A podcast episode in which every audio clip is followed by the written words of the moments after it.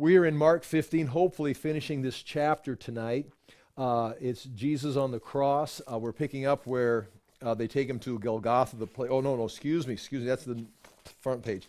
I'm going to start on the notes on page five of the notes last week. They're also online underneath the uh, live video feed on the on the Generation Word site. Just click notes and they'll pop up. Same notes as last week. I've just added a page to it because we're beginning in, I said 22 there. I'm, I'm looking at verse 33 is really where we're starting at. Um, and this is where it begins the, uh, the sixth hour. And I'll, I'll read through here just in the English Standard Version a few of the verses.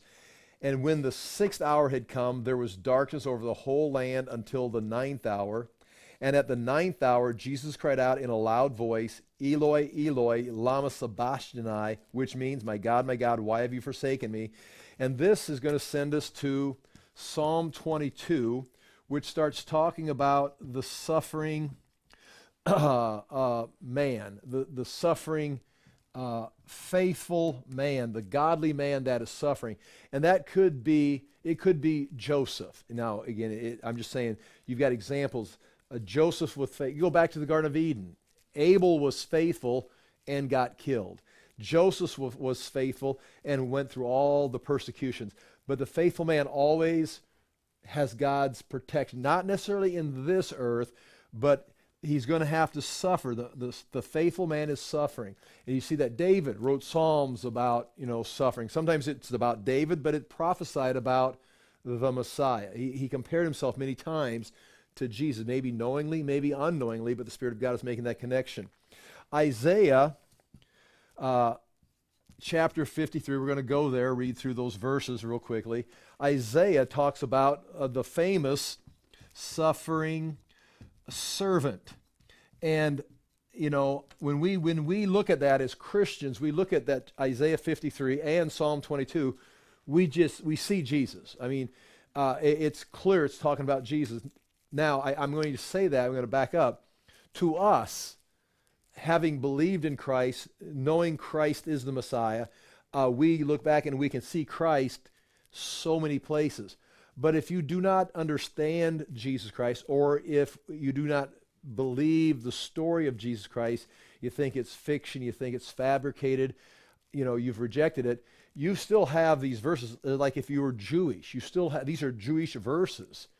So you're going to find the suffering servant is going to be, and, and they do a great job of teaching it, the suffering servant would be Isaiah himself. Isaiah himself is the one, because like, you know, like Abel, uh, David, Jeremiah, Isaiah, they all suffered. Isaiah eventually was sawn in two by King Manasseh. Uh, Jeremiah was rejected by the people, put in you know pits in prison and then taken, forced to go to Egypt with the people. We don't know what happened to him. The legends are he got stoned, but there's nothing, you know, we, we know for sure what happened to Jeremiah, except he was a suffering servant. So it could be in Isaiah 53, Isaiah is talking about himself, or it could be even, how about this? The whole nation of Israel, God's chosen nation, hasn't risen up and conquered the world throughout history uh, they, they came together as a nation in slavery. They came in and had to face the Canaanites. They went through a series of suffering of oppression from the Midianites or the, the Philistines, eventually the Assyrians and the Babylonians. They come back to the land. They, they have to face the Greeks, Antiochus Epiphanes, and then eventually the Romans. Then 70 AD, the destruction. Now they're scattered around the world. And then, of course, we got modern history uh, the 1900s and you know last month or this month what's going it's like israel is the suffering servant of these verses so i'm going to read them and i'm going to see very clearly jesus in these verses a prophecy of what's taken place in mark 15 but i'm just saying couple of things if you, reject that, you can still see someone that's following God is going to suffer. And Psalm 22 and other verses this is the concept. If you're going to follow God, if you're going to be committed to God, this world is going to reject. That's what Hebrews is about that. It, says, you know, many, it, it, at the end of Hebrews chapter 11 talks about many rose up and conquered kingdoms and overcame, but others were destitute. They were driven out. The world was not worthy of them. And so the ideal of a suffering servant, Jesus is the ultimate, ultimate suffering servant. Uh, but this is a, a typical case uh, of a, a person that's following God is going to have these, these situations that he's going to suffer. And so that's right here in, in chapter 15, verse 34, on page 5 of the notes. My God, my God, why have you forsaken me? He's starting quoting Psalm 22. And I believe he's going to quote Psalm 22 all the way until the end. I turn the page of the notes, page 5, so go to page 6. Uh, and some bystanders hearing it said, Behold, he's calling Elijah. And someone ran and filled a sponge with sour wine and put it on a reed and gave it to him to drink, saying, Wait, let us see if Elijah will come and take him down.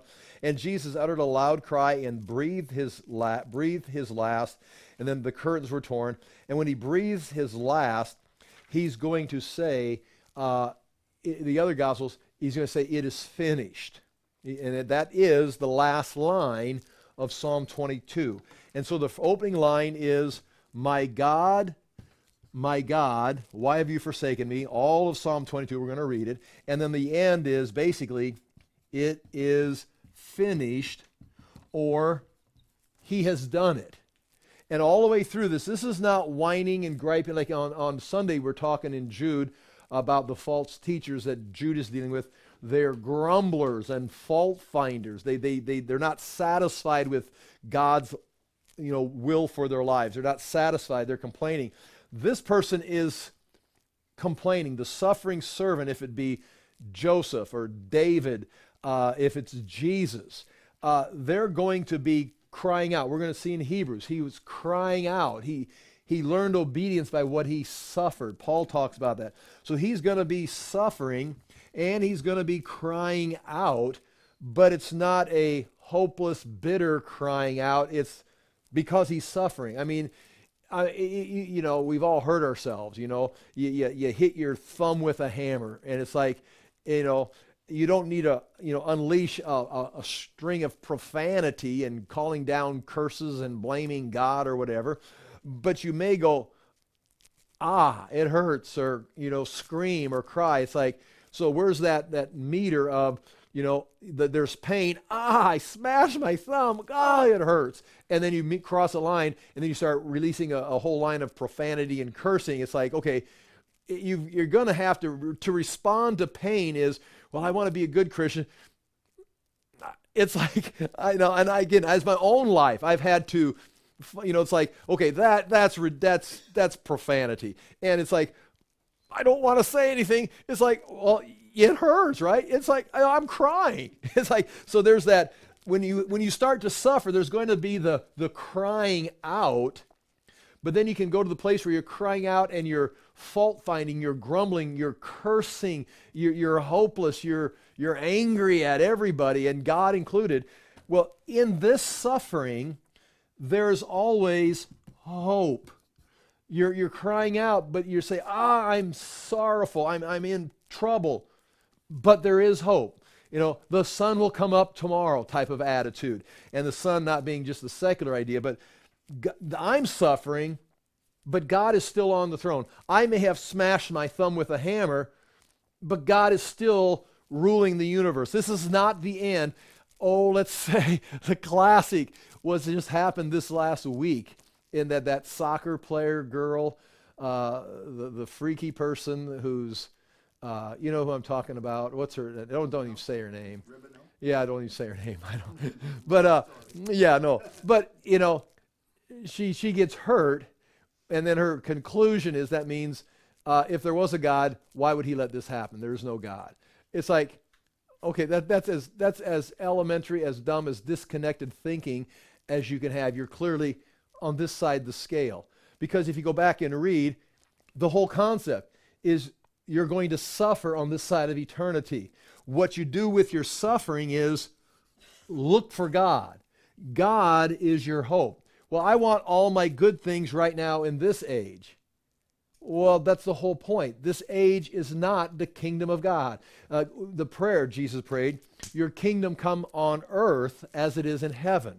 So the kingdom is not here. Again, we're building the kingdom. We're members of the kingdom. The kingdom is among us. You got all different ways of looking at it. But clearly, Satan is not locked up. Some people say, well, Satan's been locked up during the church age. I had someone, I was talking many years ago at a Bible study, and uh, uh, uh, uh it was a pastor's wife.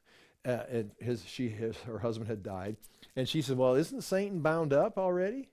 And I said, well, I said, what do you think? Does it look like he's bound up? She goes, well, no.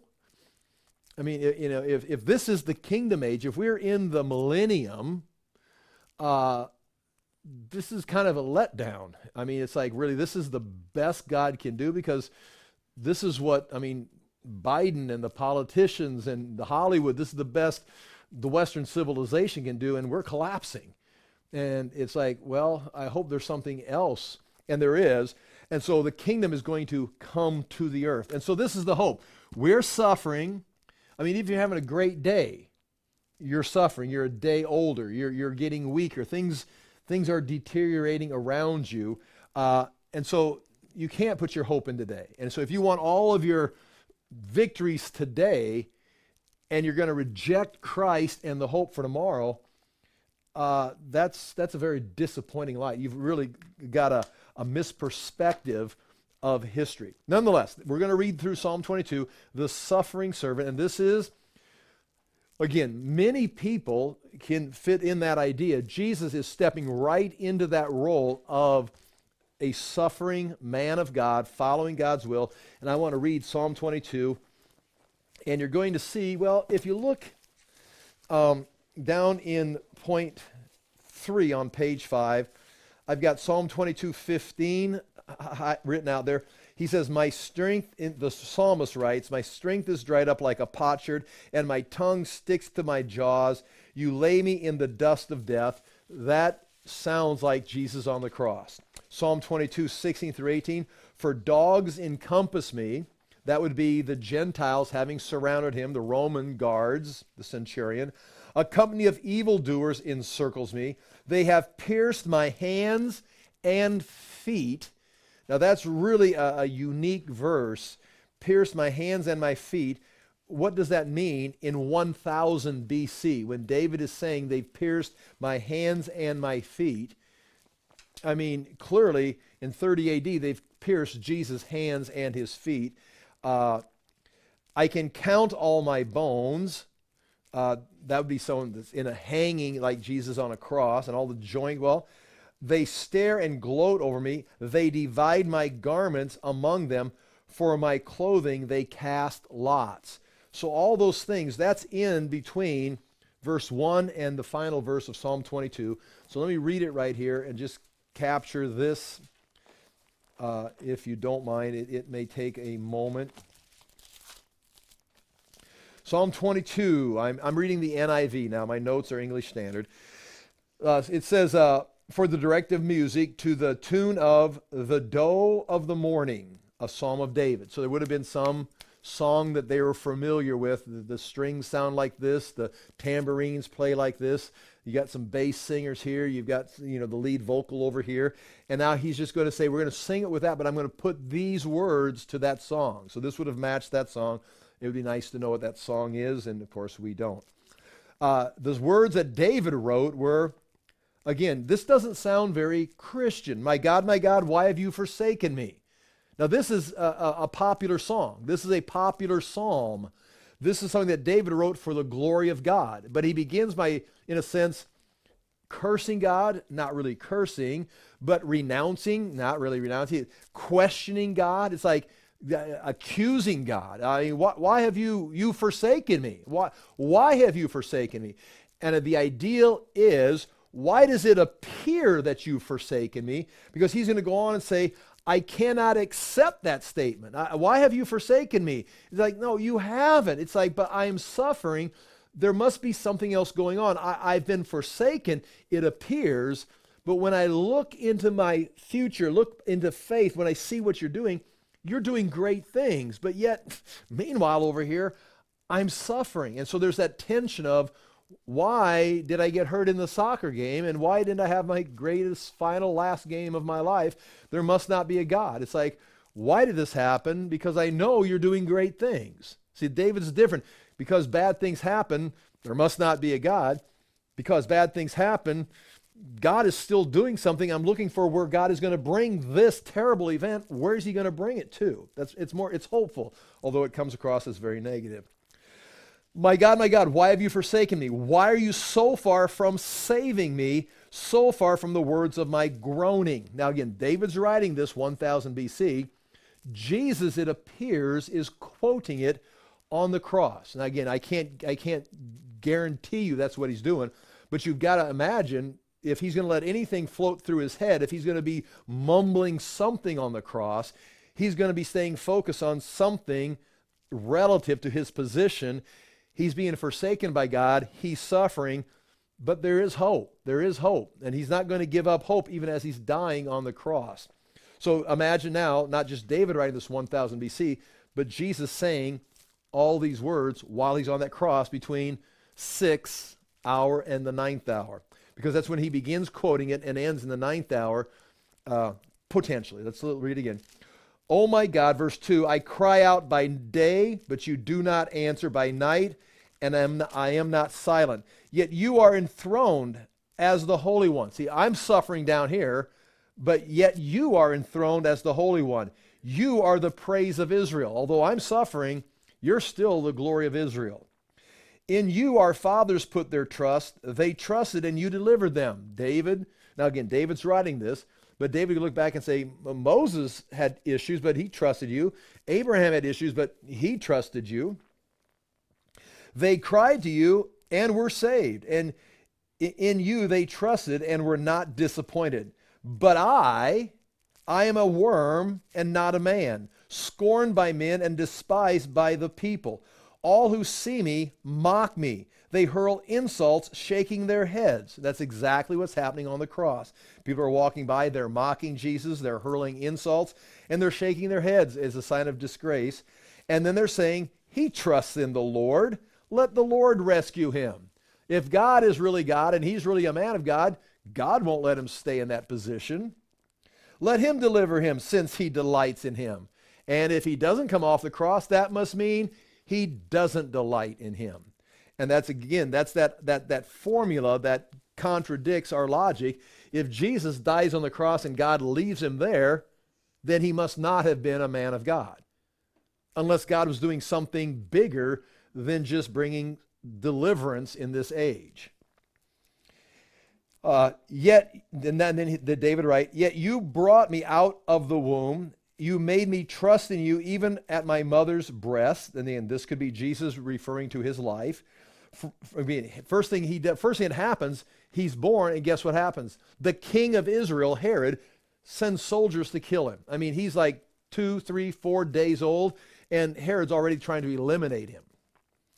So, what's Jesus going to do? I just trust. I mean, as an infant. And again, you've got to remember, Jesus was Emmanuel, God with us. He was the, the, the incarnation, the hypostatic union. He was a man born and growing in his, you know, as a, as a man, as a child, it, it, learning how to talk, learning how to, you know, do skills. But yet he was God from eternity past. And so, although as a man he was growing, as God he was fully conscious he was not developing because he was God in the past. He's God when he was conceived. He was God when he was born. And so uh, it says, even Hebrews writes, when he comes into the world, he says, uh, uh, uh, sacrifice and offering. Hebrews quotes this out of Psalm. Sacrifice and offerings you did not desire, but a body you prepared for me. I mean, it says he said this when he came into the world. Now the baby didn't speak that, but the, it's like, well, when was Jesus conscious?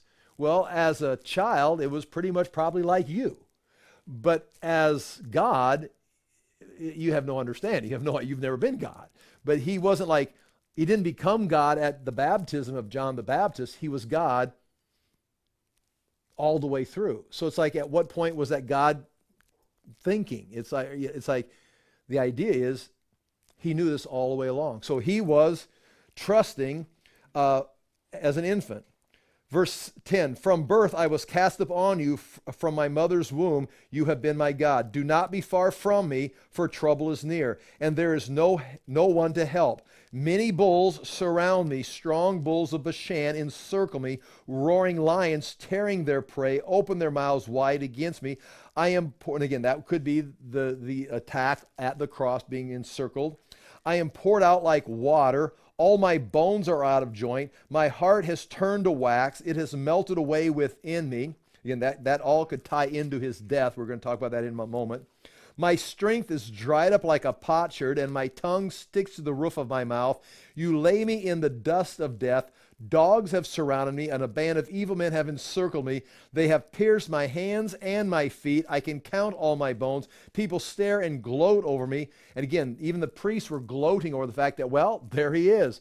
Well, the fact that he's nailed, their logic, the very fact that he's nailed on the cross and dying proves we were right. He's not God uh, that's that's the mentality of the, that soccer player. It's like the very fact that Jesus is on the cross and is dying means he's not God, or it means he's the Messiah paying for the sins of the world and is God Himself. Well, of course, they couldn't go there; they didn't understand that. But they're gloating over him. Um, Peter, okay, uh, cast my lots, for I lost my place. Oh, God. Verse 17 People stare and gloat over me. They divide my garments among them and cast lots for my clothing. I mean, how much more specific can you get? Again, this is David writing 1000 BC. It's got to have something to do with what's going on in his world, unless he's just straight up prophesying about what Jesus is. You know, it could be David's referring to his situation and it connects to a prophecy, or David is just has nothing to do with David's situation is just writing a song, a psalm. Uh, it's lyrics with music, so it's a song, but it's all prophetic. And again, we I don't know. But you, O Lord, are not far, be not far off. O my strength, come quickly to help me. Deliver me from the sword. Now notice he's crying out for help. I mean, he said, This is a bad, bad situation. But you, O Lord, be there. Deliver my life from the sword, my precious life from the power of the dogs. Rescue me from the mouth of the lion. Save me from the horns of the wild oxen. I will declare your name to my brothers. Meaning, when I get delivered, I'm going to go off and I'm going to tell them. Just like Abraham could tell of his deliverance, Joseph could tell of his deliverance, David will tell of his deliverance.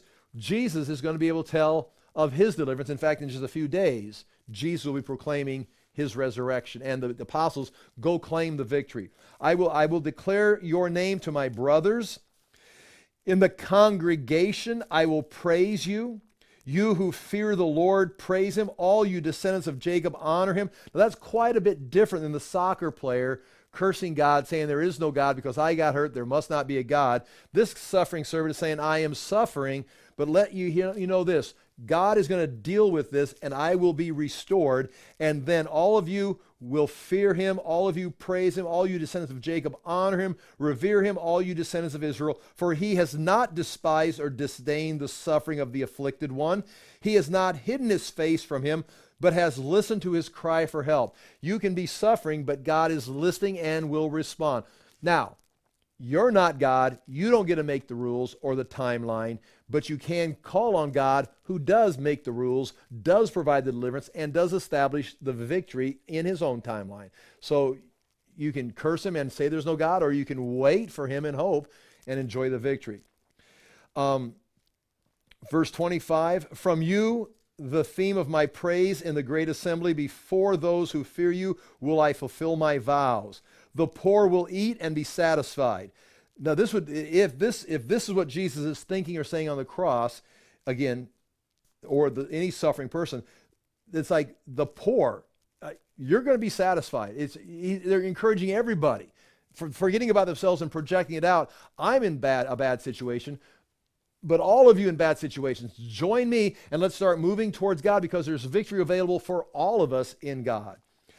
From you comes the theme of my praise in the great assembly. Before those who fear you, I will fulfill my vows. The poor will eat and be satisfied. They who seek the Lord will praise him. May your hearts live forever. All, all the ends of the earth will remember and turn to the Lord, and all the families of the nations will bow before him. For dominion belongs to the Lord, and he rules over the nations. All the rich of the earth will feast and worship. All who go down to the dust will kneel before him. Those who cannot keep themselves alive, posterity will serve him. Future generations will be told about the Lord. They'll proclaim his righteousness to the people yet unborn, for he has done it. Or it is finished. He, it, he's done it. He's done it. It's done. It's finished. So when Jesus hangs on the cross and says, It is finished, it, it, it can be seen as, Oh, my life is finished or this is taking place. Everyone that goes down to the dust of the earth will live again. Everyone who trusts in God, the victory is there. Why? Because he has done it. It is finished. You can't change this. It is set in stone. It's going to be victory for the believers because God has declared it and God is moving. Now, you're suffering, so that, but yet you're heading towards the victory. There's a difference between grumbling and, you know, cursing God and crying out because you hit your thumb with a hammer or you're suffering, but knowing, oh, this is going somewhere. I, I don't feel it, I don't enjoy it, but I know God and I know what He's doing. I, I'm not having a good time now, but I'm not going to take my eye off God because I know where He's taking history. And that would be, uh, again, Psalm 22 that Jesus is saying there in verse 34 when He cries out, Eli, Eli, lama sabachthani. Now, this ties in with, well, let's go, we're going to go back to Isaiah 53 in a minute, but look at point five, uh, where I've got Hebrews 5, 7 through 9, just so you can hear a couple New Testament references, because Jesus was conscious on the cross. I mean, he was, uh, you know, uh, thinking. He was thinking clearly. Uh, chapter 5, verse 7 through 9 of Hebrews, in the days of his flesh, Jesus offered up prayers and supplications with loud cries and tears. Now, that would be on the cross, but it'd also be throughout his life. To him who was able to save him from death. And he was heard because of his reverence. Although he was a son, he learned obedience through what he suffered. Now, how, how, how can you change that? Uh, we are sons of God. So, because I'm a son of God, I will not have to suffer. Wait, wait, wait. Where did you get that? Well, I would never make my children suffer. What do you mean? Su- I mean, like, you mean you'd never train them? You'd never give them challenges? Uh, this right here says, although Jesus was a son, he learned obedience through what he suffered. Because he was on this earth, he had chances to disobey, but he learned how to turn and continue in obedience. You can, you can avoid the suffering and disobey God, or you can walk right into the suffering and be obedient. It's like, well, what are you more afraid of? God's judgment or suffering in the earth? Oh, I'm more afraid of God's judgment. Good. You fear God. Walk into the suffering. Do not take the easy path out. He learned obedience through what he suffered. He could, he prayed in the Garden of Gethsemane, Lord, if there's, God, if there's any other way, take, let this cup pass from me, but yet your will be done. God says, there's no other way. You've got to, you've got to drink from this cup. You've got to go to the cross. I mean, he prayed three times. He asked three times. Okay, okay, okay. okay.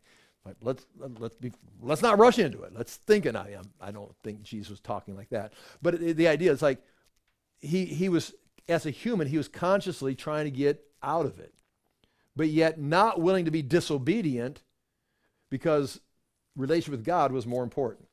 And being made perfect, he became the source of eternal salvation to all who obey him. And the number one thing he says is, What is the work, like in John, what is the work that we must do? They ask. And Jesus says, To believe, to believe in the one he sent. I mean, what is the work we must do? Believe is the work. Now, again, once you believe, become a child of God, now begins the training and the growing process. But the obedience is to accept Him, to walk into the, the, uh, uh, the, the body of Christ that he's provided. Hebrews 12, 2. Looking to Jesus, the founder and perfecter of our faith, who for the joy that was set before him endured the cross, despising the shame. So there was joy set before him, that joy of Psalm. I'm going to proclaim your name to the con- everyone. I'm going to proclaim your name to everyone. And that was the joy. So he had the suffering he could have avoided, but he would have missed the joy of fulfilling it. And seated at the right hand of the throne of God as he is today. Uh, Philippians, page 6. Philippians 2, verses 4 through 11. This is Paul writing. Talking to the Philippians, he says, uh, right around, say, 60 AD. Let each of you look not only to his own interest, but also to the interest of others.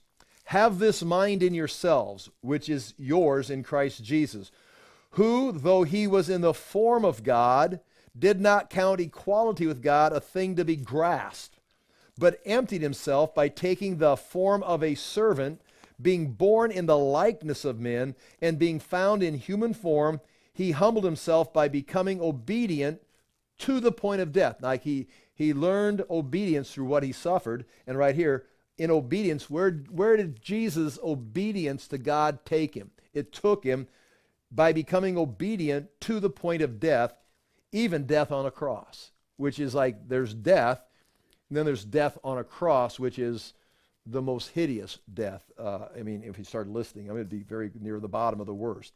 Therefore, God has highly exalted him. The result, highly exalted him, and bestowed on him the name that is above every name, so that at the name of Jesus every knee should bow in heaven and on earth and under the earth, and every tongue confess that Jesus Christ is Lord to the glory of God the Father. Now, with that being said, I want to go to Isaiah 53. And uh, there's a few other things in Isaiah 53, and I know you've looked at it before. Isaiah 53, it actually begins in Isaiah 52 with the talking about the suffering servant. And this is, uh, again, a, a, nice job of capturing all that is taking place in the work of Christ. Uh, and again, this is one of the great Israelite books, Jewish books. Um, they found this at the Dead Sea Scrolls, a, a, full section of the, I mean, the full, and it's unrolled in uh, in the uh, in Israel around the the the, the museum. The I'm thinking the, the the book. The what is that museum called? This. It's got the dome on it. Uh, we went. We've been there. It's the. I, I shouldn't even be talking about. It. I can't even think of the name of it but the, they've got it wrapped around the center. They've unrolled the scroll, goes all the way around the building on the inside, and it's the whole book of Isaiah, and it matches what we've got today. Uh, it, it, it's the Masoretic te- matches the Masoretic text. It comes from like 200, 400 BC, and it matches this. So it's it's it's no in Jerusalem. I want the book of the scroll, the museum of the scroll, something like this, the house of the scroll, but nonetheless, this is in there from around 700 BC, and it was written 200 to 400 AD on that particular scroll before these events took place. And here we have it now in my English NIV Bible, or you get a variety of translations. But I mean, Isaiah 52, verse 13 See, my servant will act wisely. Now, who is that servant? It's Isaiah, potentially. It's the whole nation of Israel.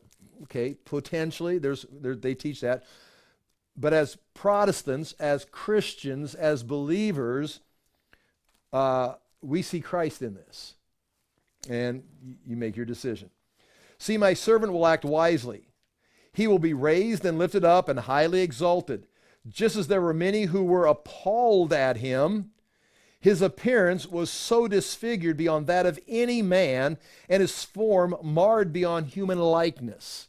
So his, this, this servant is going to is going to act wisely, but he's going to end up not even looking like a human at the end. He's so marred and disfigured. I mean, Isaiah got sawed in half eventually. Um, so will he sprinkle many nations. Now, again, that sprinkling is like an offering of sprinkling the blood of the covenant in Moses' day on the people of Israel. They're all under the old covenant. Jesus is going to establish the new covenant and is going to sprinkle the nations. Not just Israel, but the nations will be sprinkled with the blood of the new covenant so they can join with this new covenant. So will he sprinkle many nations, and kings will shut their mouths because of him. In other words, they will have the kings of the nations will have to just stop talking. It's like he's in charge. I mean, there, there's no coming back, no answering, no challenging. It's like once he takes over, it's like we, you know, it, it's a sign of losing an argument when you shut your mouth, when you have no answer.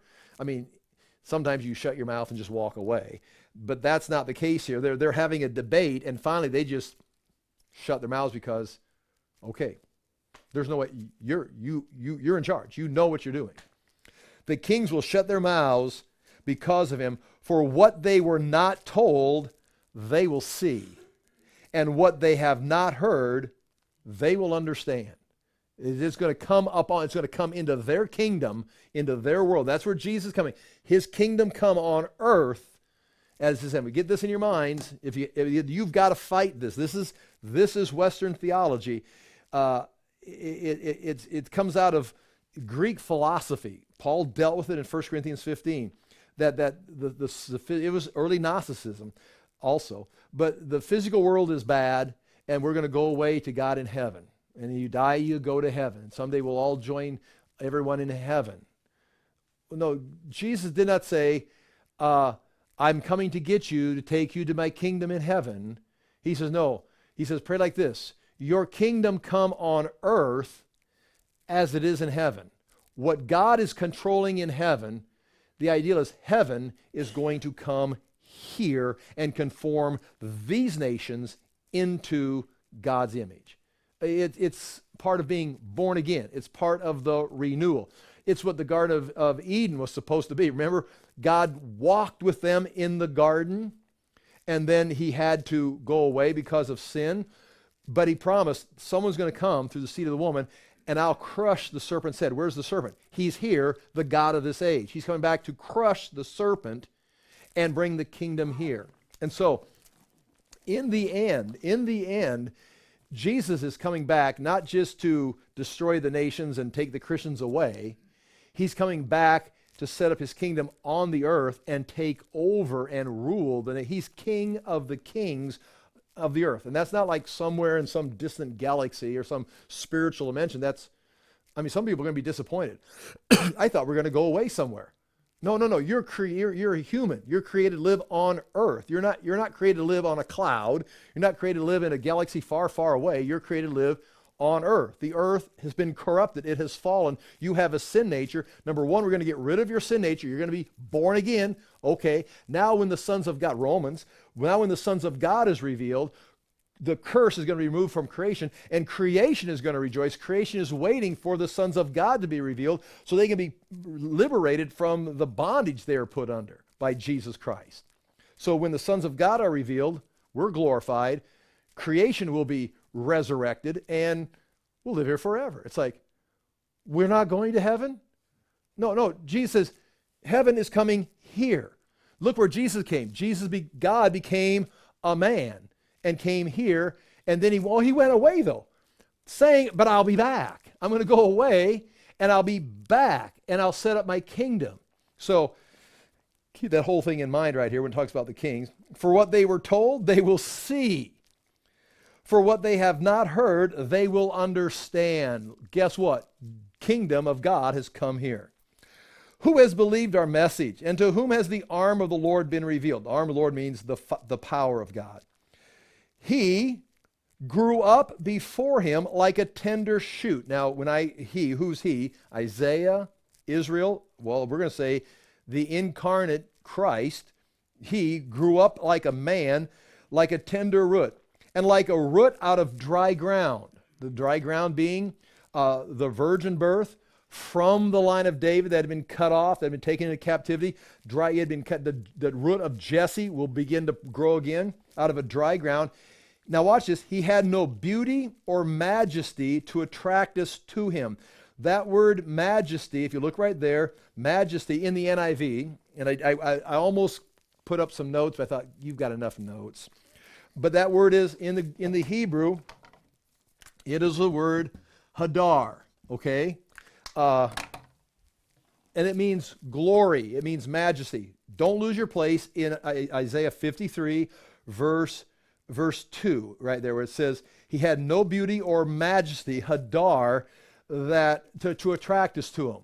This would be the Jews, the, the religious leaders. It's like, well he, well, he didn't look like God. I mean, he looked like a carpenter. He looked like a Jew. He looked like all of his disciples. Uh, he didn't look like, he had no Hadar.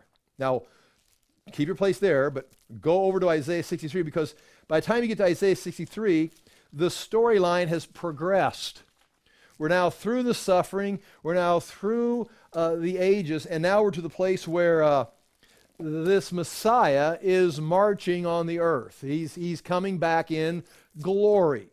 Jesus even said, when the Son of Man is, is seated on his throne in glory, and the reference there would be in the Kidron Valley, in this area right here, he'll call the nations to him and they'll be judged. So when he comes and is seated on his throne in heavenly glory, it, it, appears is is right here. Now again, that's that's traditionally the way it's supposed to be, and you could build the case. I don't want to say this is where it's going to be, but that is where it appears it's going to be.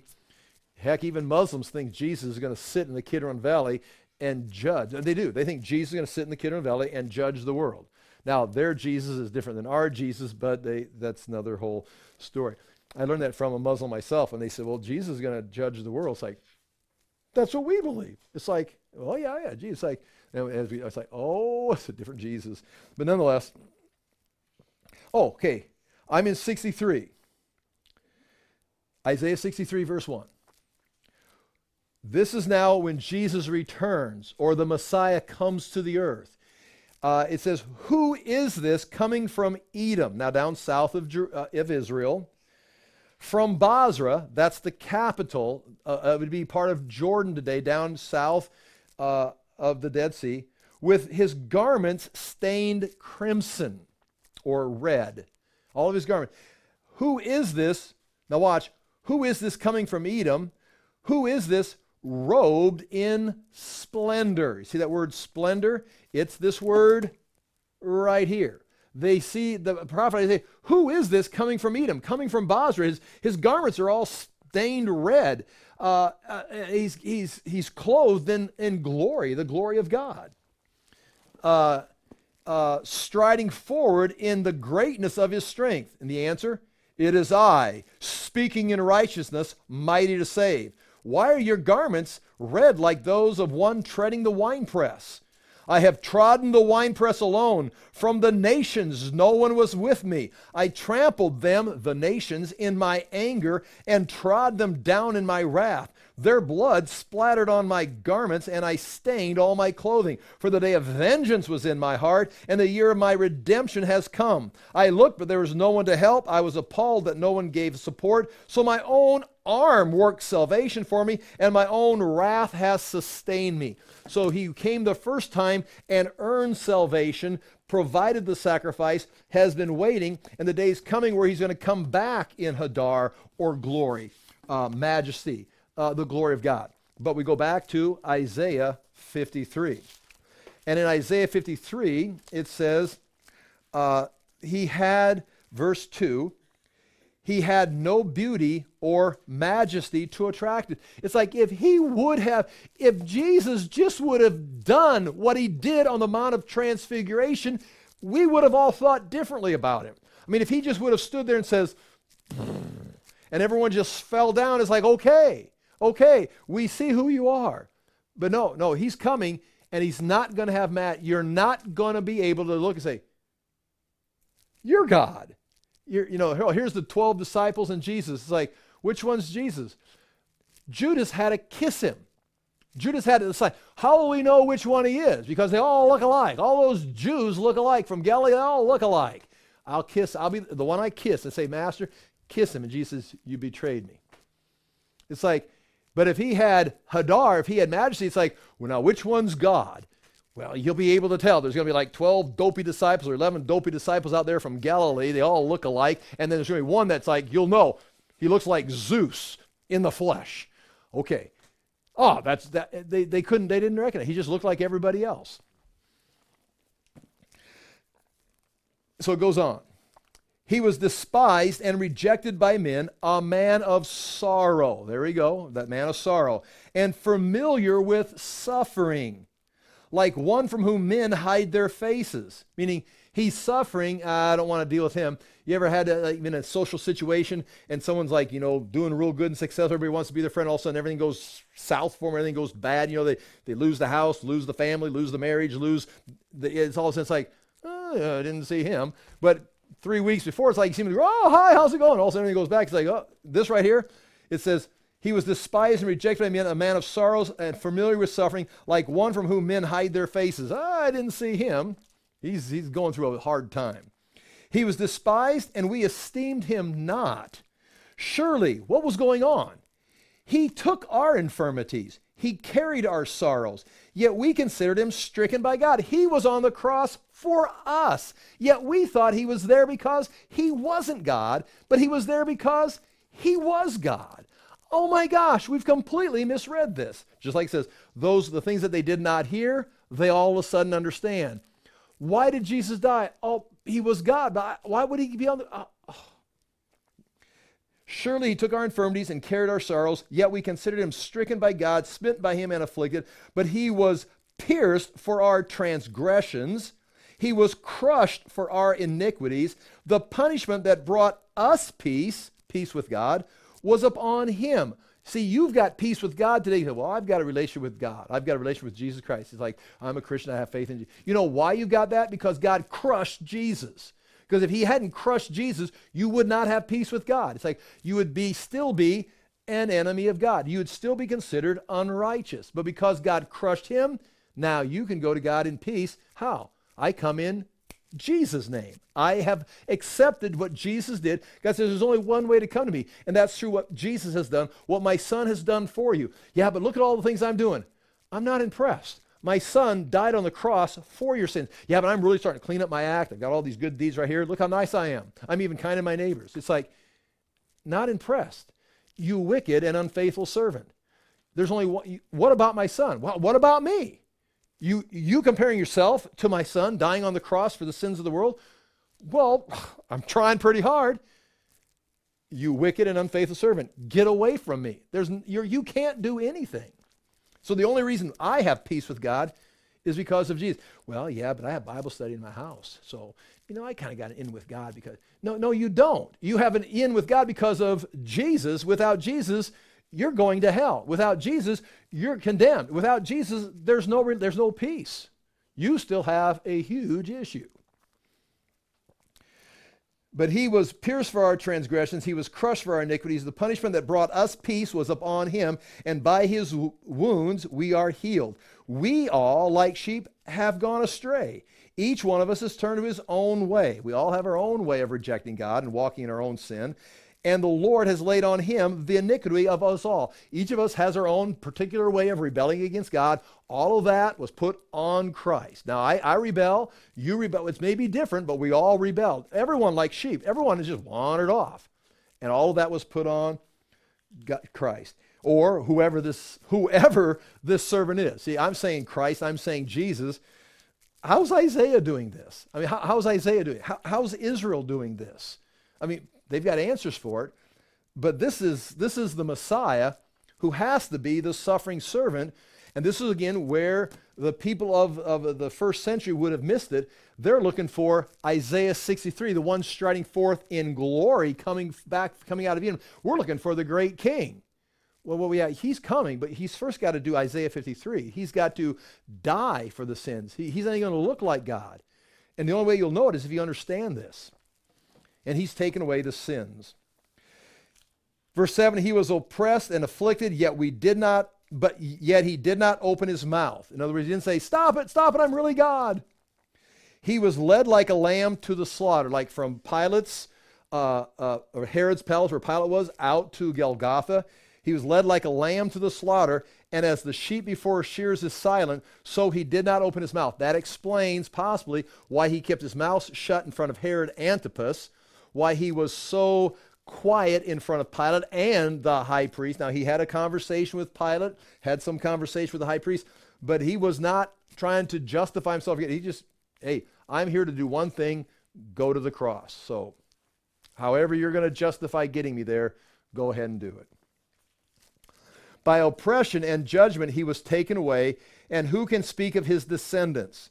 For he was cut, here's a word, cut off from the land of the living for the transgression of my people was for the transgression of my people he was stricken. That'd be isaiah. For the transgression of isaiah's people he was stricken. He was assigned a grave with the wicked and with the rich joseph of arimathea in his death. Though again it does say joseph of arimathea but the rich in his death. So he was assigned a grave with the wicked that'd be the thieves on the cross uh, and with the rich in his death that'd be joseph of arimathea though he had done no violence, nor was any deceit in his mouth.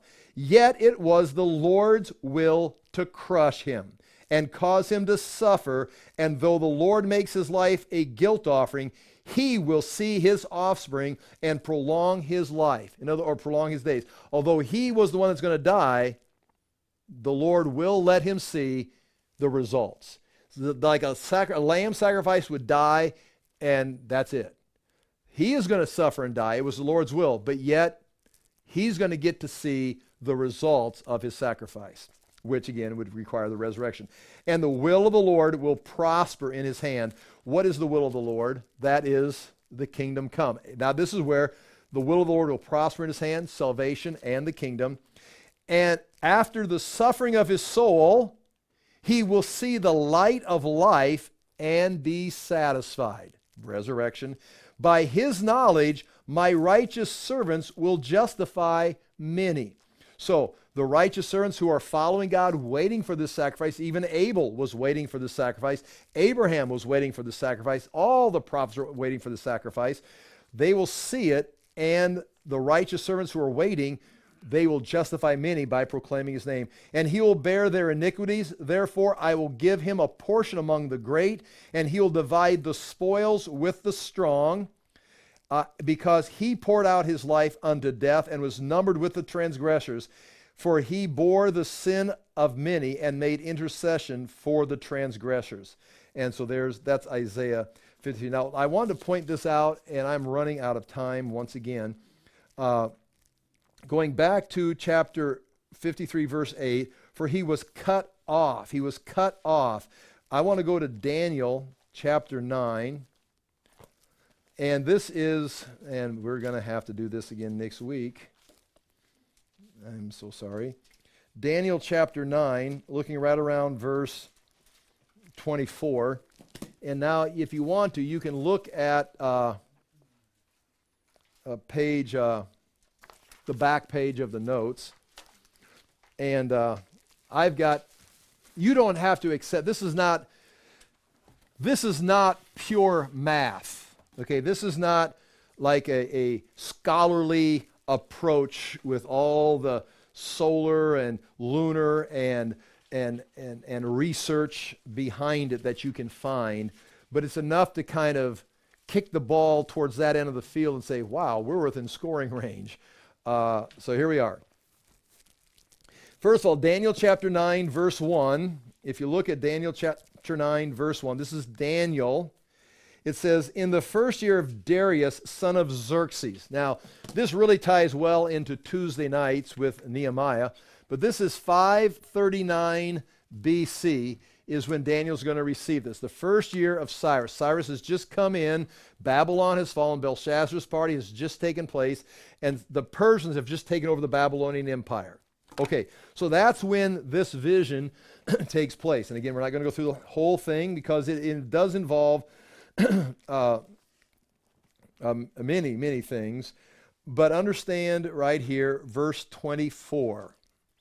Uh, it says in verse 21 While I was still pray- in prayer, Gabriel, the man I had seen earlier vision, came to me in swift flight. So Gabriel's going to come and bring this message to so this is an angel speaking gabriel the same one who spoke to zechariah in the in john the baptist. Um, he stands at the right hand of god.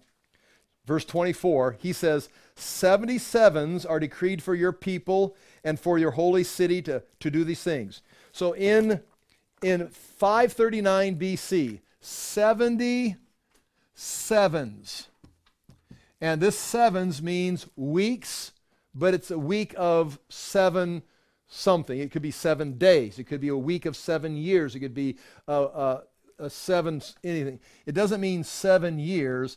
Uh, it, it, it, the word means a set of seven, and but we're going to accept this as years. So there is 77s, 490 years decreed for your people, and your people would be for Israel. And of course, Israel is a nation in the world. Um, and it says uh, from the, okay uh, for your and here's what's going to take place. What's what's going to take place in those 490 years? Uh, for your people and your holy city, that'd be Jerusalem, to finish transgression, and that would be finished with Jesus, to put an end to sin. That would be to, to get ready so we have no more sin. We're going to enter into the millennium. We're going to put an end to this. Transgressions will be ended, sin will be ended um, to atone for wickedness, to bring in everlasting righteousness, to seal up vision and prophecy, which means seal it up means everything that was prophesied is now here. We're going to seal it up. We're done prophesying because you no longer need prophecy because we've arrived and God is now dwelling with man. Prophecy is God's way of communicating with man and, and telling him where we're going, give him some light. But this we're going to seal it up. We're going to reach the end. We don't need it anymore because God's here. Uh, and atone for the most holy. Know and understand this. So that's going to take place these 490 years total. But now, know and understand this from the issuing of the decree to restore and rebuild Jerusalem until the anointed one, the ruler, comes, there will be seven sevens and 62 sevens. So, of these 77s, from the issuing of the decree to restore and rebuild Jerusalem, when does that take place? Well, I'm, we, we, we got several dates, but that is going to be 445. That's basically Nehemiah chapter 2 when Nehemiah talks to Artaxerxes and is issued a decree to restore and rebuild Jerusalem. From the issuing of the decree to restore and rebuild Jerusalem until the anointed one, which is Messiah, comes, until Messiah comes, there's going to be 62 of those sevens, and there's going to be uh, seven. Let me read it, get it right. Uh, okay, will be seven sevens and 62 sevens. So there's going to be a period of seven sevens and 62 sevens, or 69 of the sevens. So now 69 times 7 is 483 of the 490 years. You got that. Between the decree in 445 until the Messiah comes, there's going to be 483 years. Now, I did this the other night. 445, if you just, now again, 445 minus 483. Help me do the math here. 5 minus 3, all my numbers correct. 445. That's a 2. Have to uh, change this to, well, wait, wait. Let me do it this way so I can do it, yeah, right? 483, 445. This becomes a 7, 8, 9, 10, 11, 12. That's 8. 7, thir- that would be 38 AD. You see, that's that's not 30 AD. That's not 33 AD. That's 38 AD. that's Paul's already gotten saved by 38 AD. Okay, now 483 years. Now, in Revelation, it talks about three and a half years. Daniel does the same thing. And those three and a half years are described also as being called 42 months or 1,260 days. Three and a half years, 42 months, 1,260 days. That works if you've got 360 days per year times four, uh, 40 to, to uh, if you've got 360 days per year, three years is 0, 18, uh, 9, uh, Eh, 10, right? And then we got to have 180 more, right? Is this going to work out 16, 20, 1,260, right? Okay? Whew, I didn't have that on my notes. So this is 1,260 days for three and a half years based on the lunar calendar of there's 30 days a month for 12 months. So 12 times 30, 0, 6, 360 days a year. That gets you at 1,260 days in Revelation. But there are not 360 days in the year. There are 365. And then what do we say? Uh, a fourth. There's, that's why we have to have a leap year every four years. So there's 365. So we're going to forget the fourth right now. You need to figure the fourth in to do this right. We're going to forget that. And that's where we're on this last page. So if you have, and this is this is all written out now. If you've got 483 years and you're going to take that times 360 days per year, you can see why I did this ahead of time. That equals 1,000 or 173,880 days. But that's lunar but there's actually 365 on a solar calendar. So our, from 445 BC, when the decree was given, that Daniel was told in 539, 445 BC was the, the decree. We're going to use that date. When does the Messiah come? Uh, he comes around 30 AD. Okay, you could say somewhere, you know, that's debatable. Died in 33, died in 30 AD.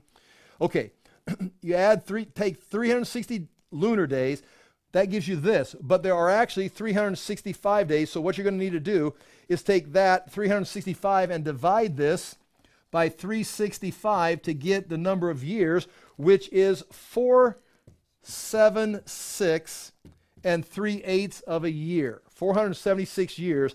And now you subtract 445 from 476. Forget the 3.8. That's part of a year.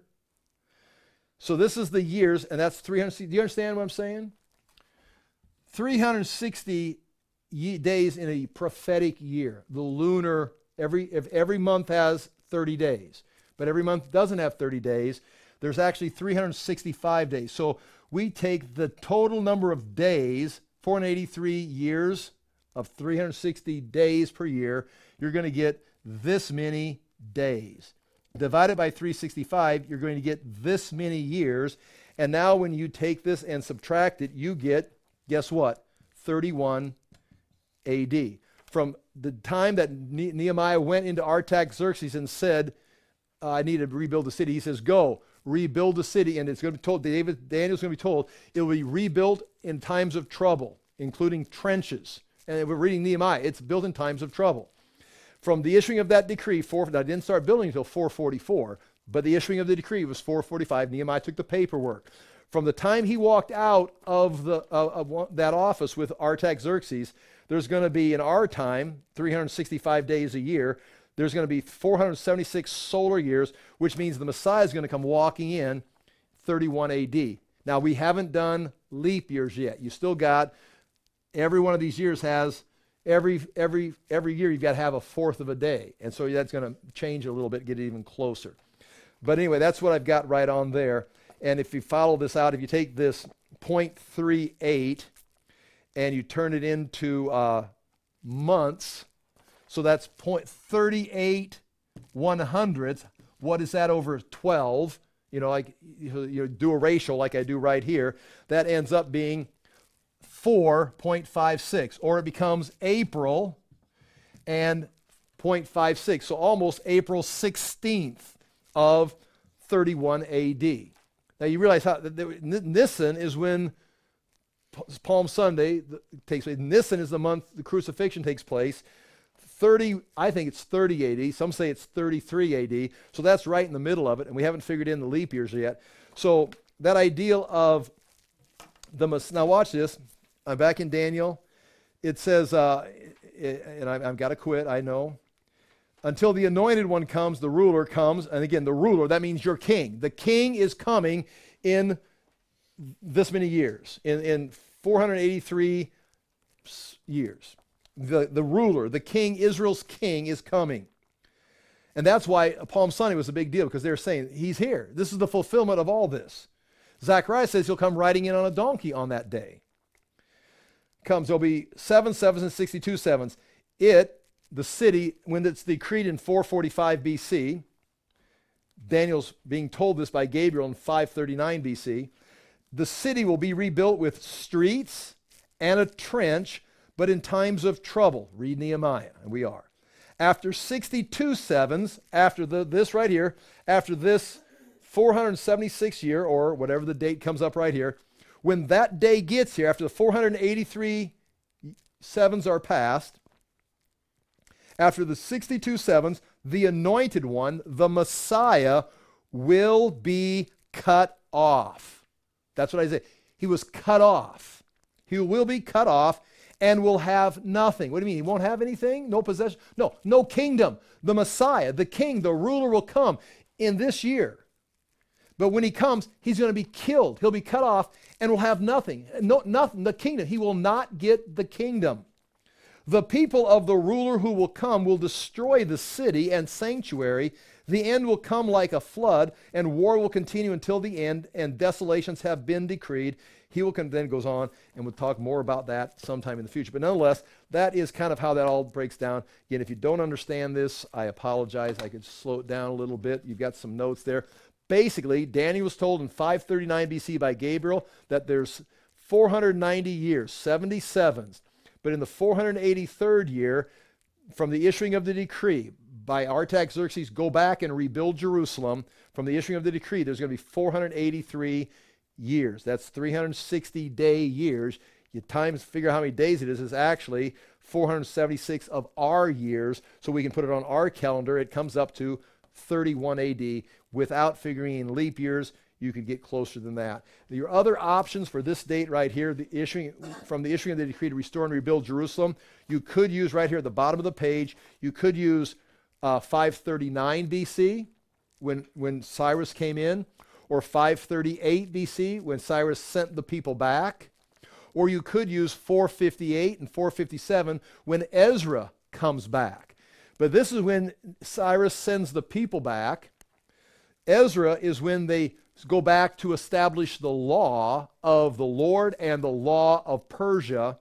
But it was 445 when they go back to rebuild the city. So you can choose 539, 538. You can choose 458, 457. But that was to send the people back. 458 was to establish law. 445 was to rebuild the city. And now your countdown begins, and you end up right around. I mean, you've got Jesus walking in on that. In fact, he says, if you only knew what day this was, if he said on, on Palm Sunday, if you only knew what day this was. It was this day right here. Again, we can clean the math up. I'll pray and we're done. Father, do thank you for the chance to look into these things. We ask that we may be faithful and that we would not be distracted by this age, the suffering of this age, even the glories of this age, but we would be faithful to you, proclaiming the Word of God, living in the Word of God, looking for the kingdom of God to come in this earth. Father, we do thank you for being uh, revealed to us that Jesus Christ is Lord, that He's paid for our sins, and ask that we may do our part in sharing that information with others. In Jesus' name we pray. Amen. Thank you for your time. And if you have any questions, obviously there should be some questions tonight.